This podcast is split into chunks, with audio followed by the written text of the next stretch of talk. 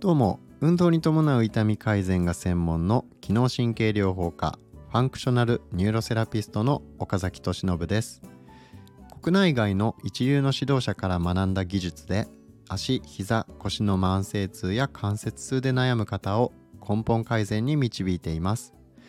あなたはこの音声講座を聞くことで痛みなく自由に動ける生活を取り戻すための知識を得ることができますはい、ということで今日は、まあ、今までですねここ数回にわたってお伝えしてきたフォームソティックスメディカル、え、医療用の強制インソールというものの効果だったりとか、え、必要性っていうものをお伝えしてきました。えー、まとめですね全てのまとめをここで一回して、えー、僕がどういうふうにこのインソールっていうものを考えているのか、えー、僕の個人的な考え方についてお伝えしていきます。で、まあ、あとは注意点とかですね、えー、インソールをちょっと使ってみたい、興味があるっていう方に対して、えー、じゃあ注意点についてですね、えー、お伝えして、えじゃあちょっとお金がかかるけど躊躇してしまうっていう方もおられると思うのでそのあたりの健康というかね、え自分の足に対する投資の考え方っていうのをお伝えしていこうと思います。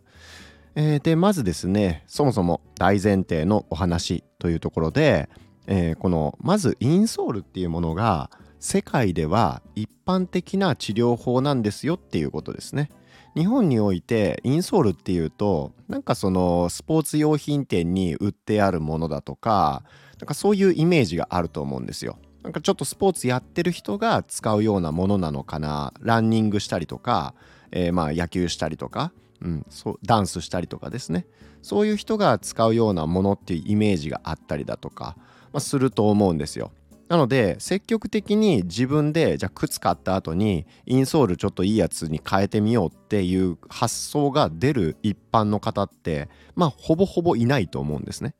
ところが、えー、世界では足膝腰の問題解決にインソールを使うっていうのは、えー、もう超一般的な方法なんですね。まあ、これイメージのところ、えー、歯歯の矯正ですね。歯の矯正に金具をつけたりするっていうのと同じですし、えー、もっと言うと、えー、目目ですね視力の矯正に、えー、コンタクトレンズとかメガネを使ったりしますよね。まあ、それと同じなんですね。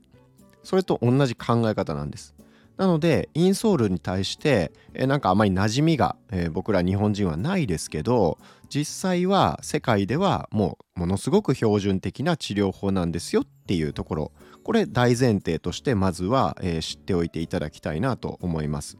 その上でなぜホームソティックスメディカルがいいのかっていうところも、えー、数回にわたって丁寧にお伝えしてきました、まあ、これまとめると簡単に言うとですね、えー、治療効果が高いっていうことなんですよ。えー、非常に導入しやすいのに治療効果がめちゃくちゃ高い、えー、世界的にもう認められたオーソティックスって言われるその医療用の矯正具として認められているものをオーソティックスっていうふうに言うんですけどこのオーソティックスの中でもトップクラスの矯正力があるっていう。でいろんな論文でその有効性が証明されてるっていうところです。例えば高齢者だったら転倒予防。高齢者の転倒予防に効果がありますよだったりとか、えー、すねの痛みとかですね、えー、膝の痛みそういったものに効果がありますよっていうような、えー、ものもあります。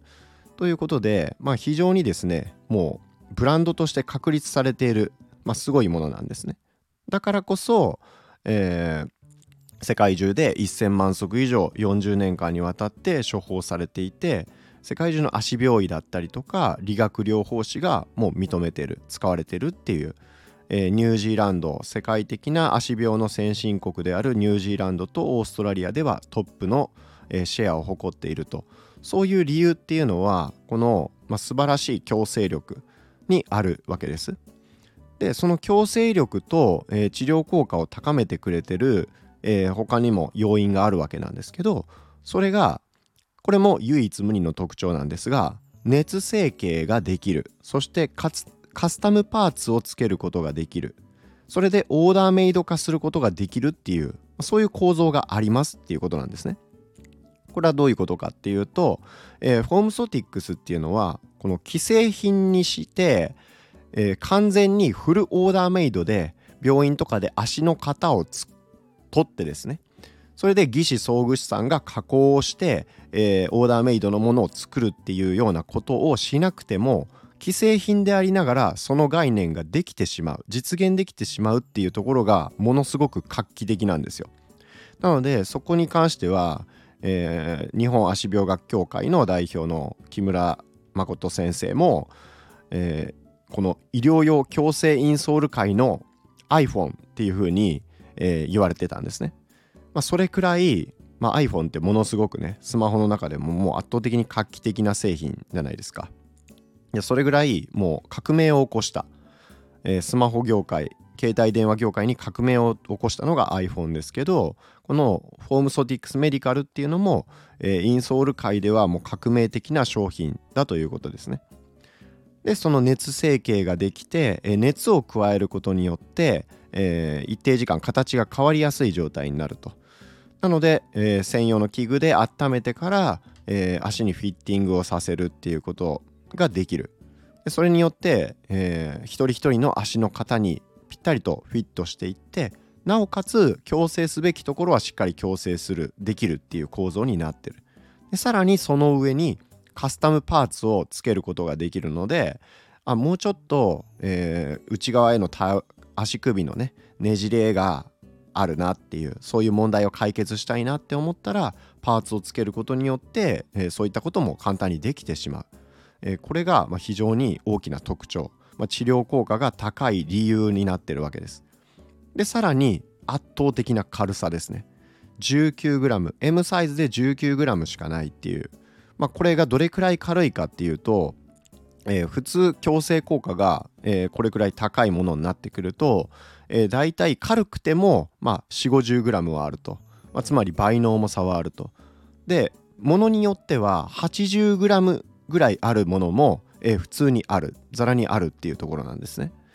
なのでそういったものと比べると、まあ、実に4分の1の重さになるわけです。で軽いものと比較しても半分の重さ半分以下の重さっていう軽さっていうことになるわけです。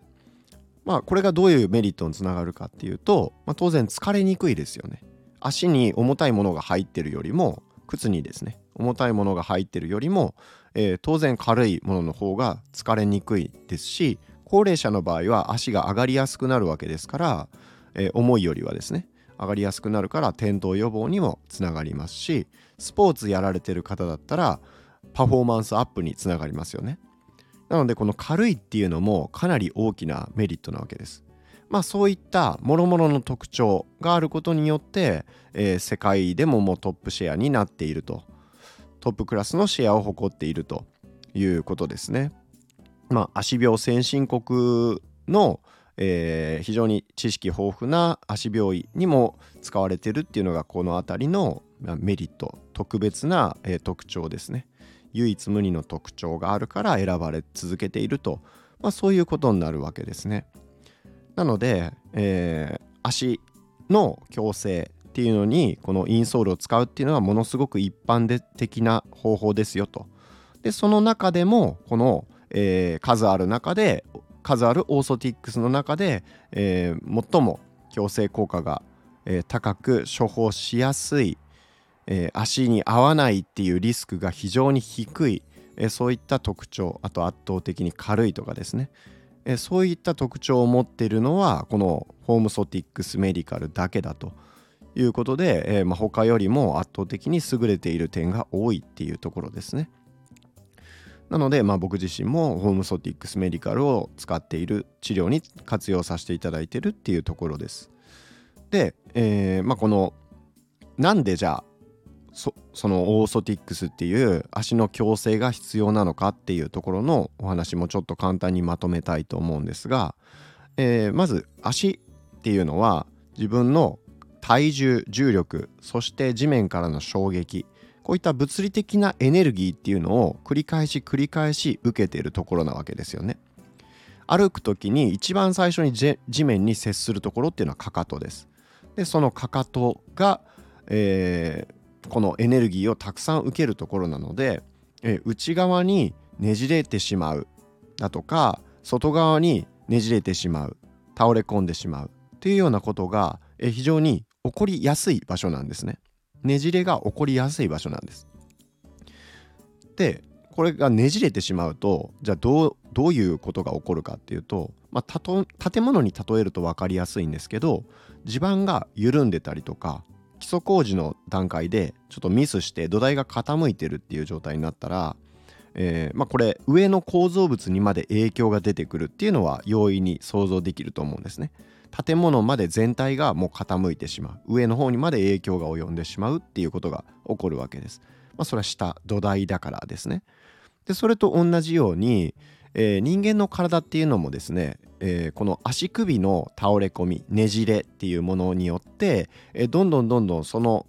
えエネルギーねじれのエネルギーっていうものが上の骨にも影響してくるんですね。一番多いパターンをお伝えしましょう。一番多いパターンっていうのは、えー、過回内過剰回内って言って過剰に足首が、えー、内側に倒れ込んでしまうかかとが内側に倒れ込んでしまうねじれてしまう、まあ、そういった状態これオーバープロネーションっていうふうに、えー、専門的には言います最近はですねこの外反母趾の治療にオーバープロネーションの改善がもうかなりですね必要不可欠だみたいなことをですね、えー、YouTube の動画なんかで喋られてる方も、えー、たくさんたくさんというかですねまあ増えてきているので、えー、まあ、このオーバープロネーションっていう言葉自体聞いたことあるよっていう方もおられるかもしれません。まあ、それくらいですねこの、えー、外反母趾とか扁平足っていうものに非常に大きく関与しているというかそれの根本原因がまあほぼこの、えー、足首からかかとにかけての骨のねじれっていうものになってくるわけなんですね。それぐらいねじれが起こりやすい場所だと。じゃあそのねじれが良くないよね上の骨にまで、えー、影響が出て膝の痛みだったりとか腰の痛みにつながってきますよねっっていうところじゃあこれどうやって解決するのか方法としては一般的な方法としてよくあるのは歩き方を変えましょうっていうところですね。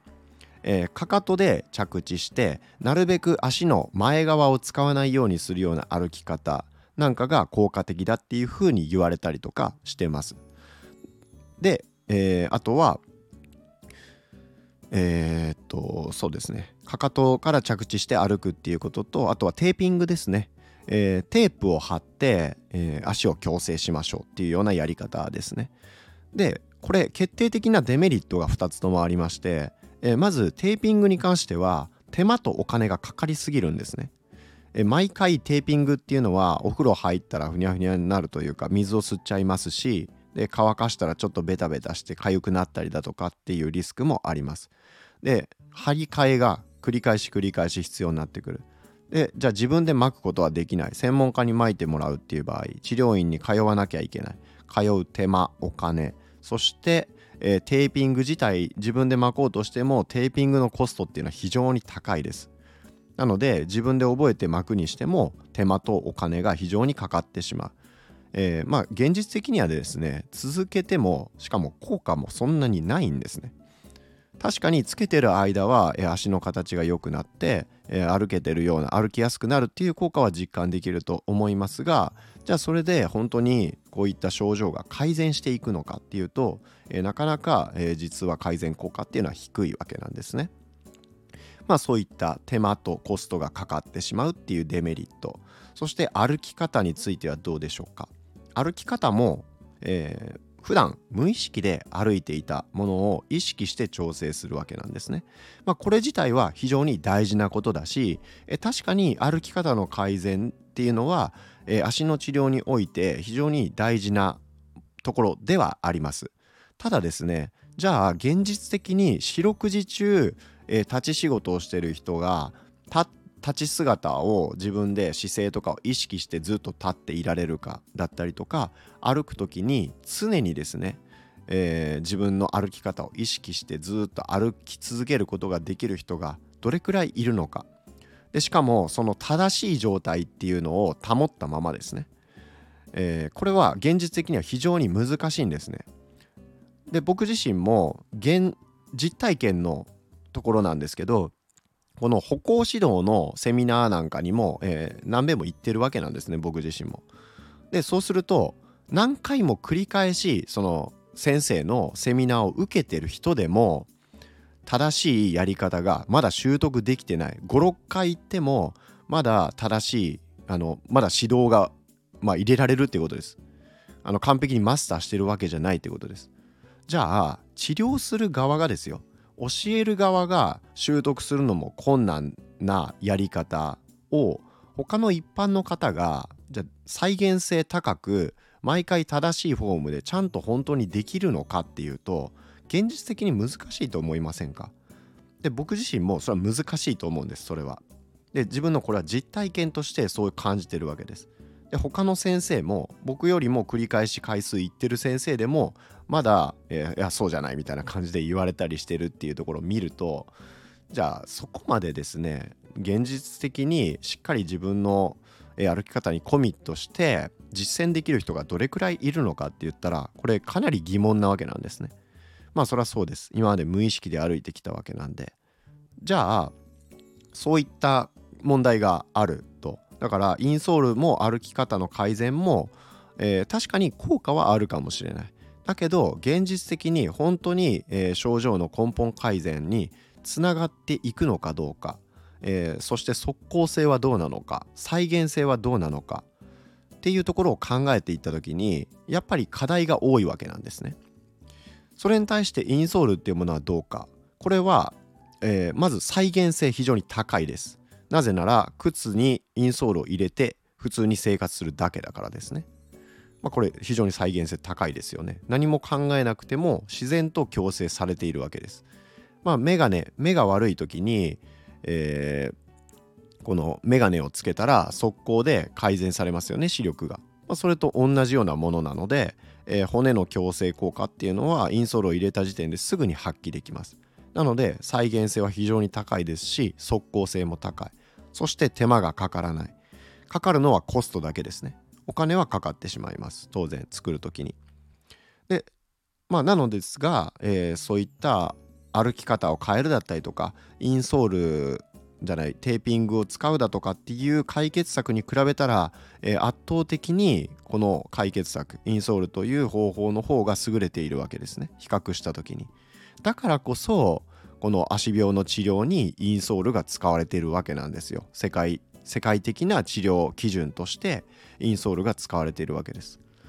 実際日本の、えー、下北沢病院という日本唯一の足専門の、えー、クリニックですね。大きい総合病院足専門の総合病院の医師らが監修した新しい足のトリセツという本ではインソールは足のお薬ですっていうふうに、えー、話されてるわけです。インソールは足のお薬、まあ、それくらい、え、インソールの治療っていうのは、え、足病院の中ではもう治療法の解決策としてはものすごく一般的だしなぜ一般的になったかっていうとそれだけ、え、再現性が高い。誰が、え、使ったとしても一定の効果が期待できる。っていうところですね。歩き方を変えたりするっていうのは確かに大事ではある。トレーニングをすることも大事ではある。だけどじゃあそれを正しいフォームでやり続けられる人がどれだけいるか。当然これは、え、限られてくるわけですね。できる人にとっては確かに効果は期待できるでしょう。だけど、えー、なかなか現実的には難しい方も非常に多いわけですね。なので、えー、これはもうインソールを使ってやった方が、まあ、効果的だという結論になります。えー、まあ、そんなわけでですねこのインソールを使うっていう治療法が、まあ、いかに、えー、足病を克服していく上で大事かっていうところのお話をしました。えー、こう膝の痛みだったりとか腰の痛みっていうのはこの地面に直接設置する土台となってる部分体の土台となってる一番基礎の部分ですねそこが問題が起こっているとそのねじれのエネルギーだったりとか、えー、地面からの突き上げっていうのが衝撃ですね、まあ、そういったものが、えー、膝の内側だったり外側だったりとかに集中してしまう。だからそこに、えー、ストレスが過剰にどんどんどんどん溜まっていく、エネルギーが過剰にそこに蓄積されていく。でそこに破壊が進んでいくわけですね組織の。でそれによってえ炎症が生じて痛みの物質が出て、え発痛物質が出て痛みを感じるっていう構造的な問題。っていうのが起こってきます。でその構造的な、えー、問題。力学的なストレス。これを減らす、えー、負荷を分散させて一箇所に集中しないようにしてあげる。それが本来の正しい、えー、骨格ではできてるんですけどそれができなくなってしまってるっていう。これが足とか膝とかの痛みにつながってるわけなんですね、足裏の痛みだったりとかもそうです。えー、すねの痛みだったりもそうですし、えー、太ももの外側の長径靭帯って言われる部分、まあ、ここに炎症が起きるっていう方は、えー、ランニングしてる方に非常に多いわけなんですけど、まあ、この長径靭帯炎っていうものだとかあとはすねの骨の辺りの炎症が起きてしまって痛む心スプリントっていうような状態、えこういったものもいろいろ原因を突き詰めていくと、えこの足のねじれえ、倒れ込みっていうところに、え、たどり着くわけなんですね。もちろんそれだけではないですよ。他にも、え、何かしらの要因はあるかもしれませんが、え、大きな原因としてはそこなんですよっていうことですね。なのでよくいやあのこの原因はここの筋肉が硬くなってるからなんです。ここの人体が硬くなってるからなんです。だからここをほぐすのが根本治療になるんですっていう先生もおられるんですけどそれは答えになってないんですね。原因になってないんです。なぜかというとその筋肉がじゃあ硬くなった人体が硬くなった原因その理由は何なんですかっていうところに答えられてないわけです。なので確かに筋肉が凝ってるここのお尻の筋肉が硬くなってるのが原因なんですよとかこの前側のねえー、張りが原因なんですよとかここの筋肉が使えてないのが原因なんですよとかっていうのはあるわけですね。よく言われるんだけどなんかそれっぽいことは言ってるんだけどでも実際じゃあなんでそこが使えなくなってしまったのかなんでそこが、えー、過度に緊張してしまってるのか硬くなってしまったのかっていう答えに全然なってないわけなんですね。じゃあなんでそこに、えー、硬くなってきてしまうのかって言ったらそこが硬くしないと体が、えー、立っていられない、えー、走るっていう行動動作を続けていけないような状態になってるからっていうわけなんですね。じゃあその状態は何でそうなってるかって言ったらこの足首の倒れ込みがあるから、えー、ねじれが起こってしまってるからっていうところですね。ねじれが起こると骨が、えー、歪んでいきますよね。でその歪んだ状態でも、えー、立っていなきゃいけない立ち仕事をしてる人の場合だったら立っていなきゃいけないとか、えー、そのねじれた状態歪んだ状態でも、えー、歩かなきゃいけないっていうような状況生活していかなきゃいけないですからね。でそれに対応するために、えー、体、まあ、脳がそういうふうに判断して体のバランス調和を取るために、えそういうふうにせざるを得なかった。そこを固くせざるを得なかった。っていうようなことだったりとかそのねじれによって、えー、力学的にその力を使いお尻の筋肉とかですね、えー、お尻の部分でも上の方はしっかり使えてるけど下の方が使えてないだったりとか、えー、まあ、そういったことにその構造的な歪みっていうものがつながっていったりとかしてるわけなのでじゃあそこを確かに緩めたら、え一時的に痛みは引くでしょう、え使えるようにしたらえ、一時的に、まあ、痛みは引くかもしれません。だけどこのねじれっていう問題これっていうのはなかなかじゃあ施術とか運動療法だけで改善するっていうのは非常に難しいんですね。だからこのものを使うっていうのが非常に大事になってくるわけなんです。だから、えー、物体プランっていう治療の3つの柱っていうものが大事になるっていう考え方があるわけなんです。体だけを変えるっていうのは手段のいろいろある手段の中の、えー、鍼灸とかねマッサージとかっていうのはいろいろある手段の中の一つですよね。電気治療なんかもそうです。で一方で物を使うっていう治療の柱もあるわけなんです。えー、視力を回復したい場合に視力トレーニングをすることでずっと続けることで視力っていうのは改善することが確かにできますよね。できるんですけどじゃあ1日1時間から2時間この視力トレーニングを続けれますかっていう現実的な問題っていうのがあったりとかするわけですよね。じゃあそれがなかなか難しいのでメガネを使いましょうコンタクトレンズを使いましょうあるいはレーシックっていう手術を受けましょうっていうような選択肢があるわけですよね。いろいろ手段がある中で、えー、その手術っていう選択肢もあればそれは体自体を変えていくっていう手段ですよね。っていうのもあれば物を使って矯正していく、えー、すぐに矯正効果が得られる治療効果が得られる、まあ、そういう手段もありますよっていうことなんです。なので体を直接変えていくっていう筋肉を緩めたりとかですねストレッチしたりとか、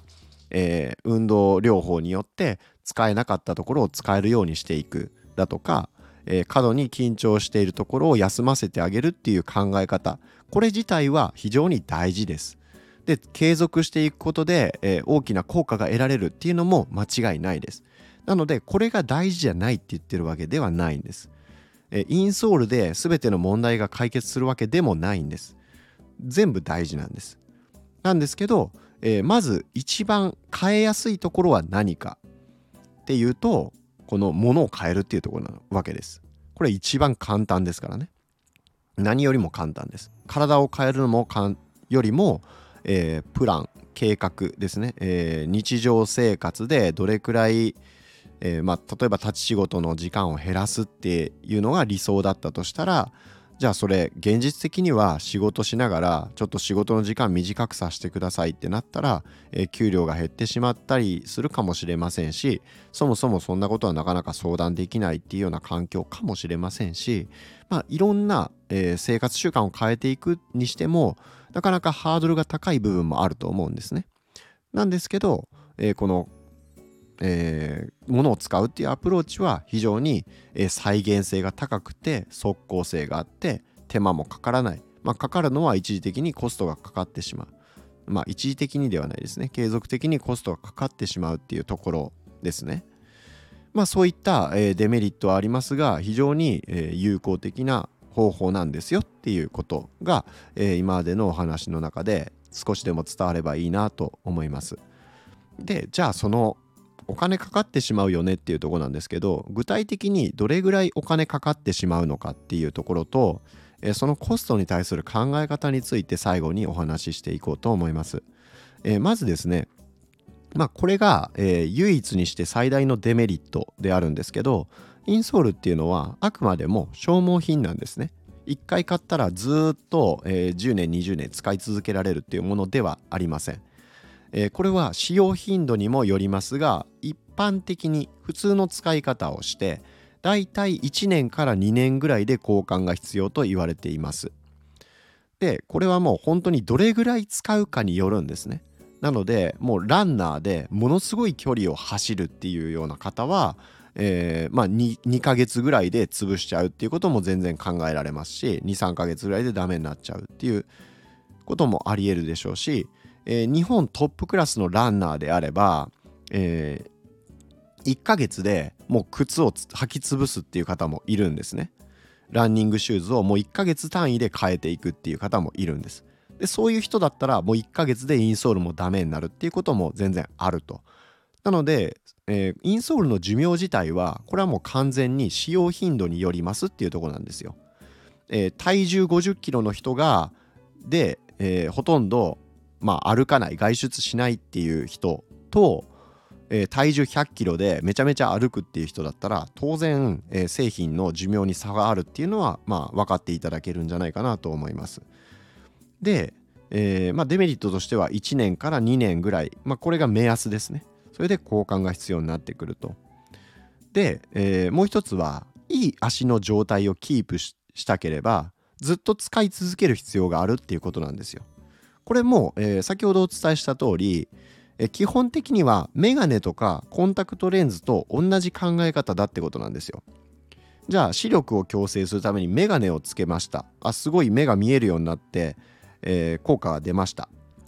だけどじゃあメガネずっとつけてたらメガネ外した時も、えー、視力良くなるかっていうとこれは良くなりませんよねずっと使い続けるっていう前提じゃないですかなので、まあ、そういうものです。インソールもそういうものだよっていうことです。つまり靴の中に入れてそれに乗ってる時っていうのは確かに強制はされてる。だけど、えー、靴を脱いだ状態っていうのは、えー、もうその強制効果はメガネを外した時と同じで働いていないっていうところがありますので基本的にはずっと使い続けるっていう前提です。なんですが、えー、なんですけどこれは人によってはですね、えー、履いてるだけで理想的な足の状態になっていく人もいるんですよ。で実際にこれいるんです。あの脱いだ時も足のアーチとかが、えー、非常に良くなってるあの扁平足だったのが改善されるっていうのは全然あるんですね。でなおかつ、えー、これも以前ちょっとお話ししたんですけど、えー、自然に正常な正しい歩行重心位置関係で歩くっていうことが、まあ、このインソールを履いてるとできるわけなんですね。そうすると、えー、この神経の伝達ですね、えー、が良くなるっていうふうに言われてるんです。それも研究で分かってるんですね。高齢者が、えー、インソールをこのフォームソティックスメディカルを使うことによって、えー、転倒予防ができるっていうことを、えー、そのそういう科学的な根拠があるっていうのをお伝えしましたが、えー、それはじゃあなんでかっていうと筋肉とか腱にあるセンサーですね。それが、えー、今どういう状態になってるかっていうのを、えー、バランスがどういう状態になってるかとか、えー、筋肉がどれくらい伸ばされてるかっていうような情報を脳に送ってるんですね。でそのその情報に基づいて脳っていうのはバランスを調整してるわけなんですね。筋肉に指令を出して。で情報っていうのは多ければ多いほどいいわけなんです。足の情報っていうのがたくさん伝われば伝わるほど、えー、情報が多いわけなんでその情報に基づいて脳はあたくさん情報があるからああなた今そういう状態なんだねと。だったらこここういうふうに力入れたら、えー、よりバランス良くなるねっていうところで指令を出してくれるんですよ。なんですけどこの足の状態が悪い場合っていうのはこのセンサーの働き情報を伝える感じ取るためのセンサーっていうのの働きが落ちてるんですよ。えー、でその落ちてるっていうのが、えー、このセンサーっていうのは関節のところに関節が多いところにこのセンサーっていうのは多いんです。人体とか関節が多いところにこのセンサーの数はたくさんあるんですけどそれはじゃあどこかっていうとこの足なわけなんですね。足とか手っていうのは非常にこの関節骨が多いわけなんですよ。なので、えー、この足の骨が、えー、状態が良くなると、えー、このセンサーの働きが良くなる感度が良くなる。そうすると情報伝達がたくさん脳に行くと。でその脳はたくさん情報をもらったおかげでバランスを取るために、え適切な指令適切な判断ができるようになる。だから、えー、バランスが良くなるっていうそういう神経的な機能の改善っていうのも構造的な機能の改善だけじゃなくてですよ。筋肉とか骨にいい影響がありますよっていうその構造的な、えー、問題だけではなくて構造的なメリットだけではなくてその機能的なメリットですね。神経の働きを改善してくれるよっていう。そのえー、メリットっていうのもあるわけです。なので2つのメリットがある。だから使い続けることによって神経の働きが改善するその感度が良くなることによって、えー、バランスが良くなる安定した状態になるとかっていうのが、えー、ずっと使い続けているうちにその効果が蓄積していくっていうのは、えー、十分ありえるんですね。要は神経の機能が改善していくっていうことです。それによってバランスが、えー、靴を脱いだ状態でもいいっていう状態が、えー、キープできるっていうことです。それが期待できますよっていうことなんですよ。うん。なので、えー、じゃあインソール使ってる時しか効果ないんでしょって思われるかもしれないですけど確あのそうではないそうとも限らないってことです。えー確かに構造的な問題っていうのはインソールを履いてる時しか、えー、なかなか、えー、強制効果は働かない。けれども、えー、神経系は改善機能が改善しているので、え乗っていない時もバランスが良くなってるっていう効果は持続する。ことが期待できるっていうとこです。これはもう絶対にそうなりますっていうのは、え誰にも言えません。個人差もあるでしょうしね。なんですけど、えーまあ、そういった効果も期待できるっていうところですね。で、えー、じゃあ12年で交換が必要ですよということなんですけど、えー、じゃあ仮にですね500日、えー、1年半弱ぐらい使ったとしましょうか。えー、その場合、えー、うちの場合だったらサポート込みで1万6500円で、えー、カスタムパーツも込みでやってるんですけど、えー、その場合ですねまあ大体これくらいの金額でやってる先生が多いので、えー、それを基準にしますが1万6500円の場合1日あたり、えー、33円です仮に500日使ったとしたらですねで1日あたり33円を、えー、自分の足腰の健康を維持するための投資として1日33円かける価値があると思うか思わないかっていうところですね。これは結局もう本当に個人個人の考え方によると思うのでその1日33円を高いって思う人もいれば、まあ、めちゃくちゃ安いじゃんって思う人もいると思うので、まあ、これはもう本当に個人の主観に、まあ、頼るところですと。なんですがえ僕個人の考え方は、えー、これは、まあ、圧倒的に価値があると思ってます。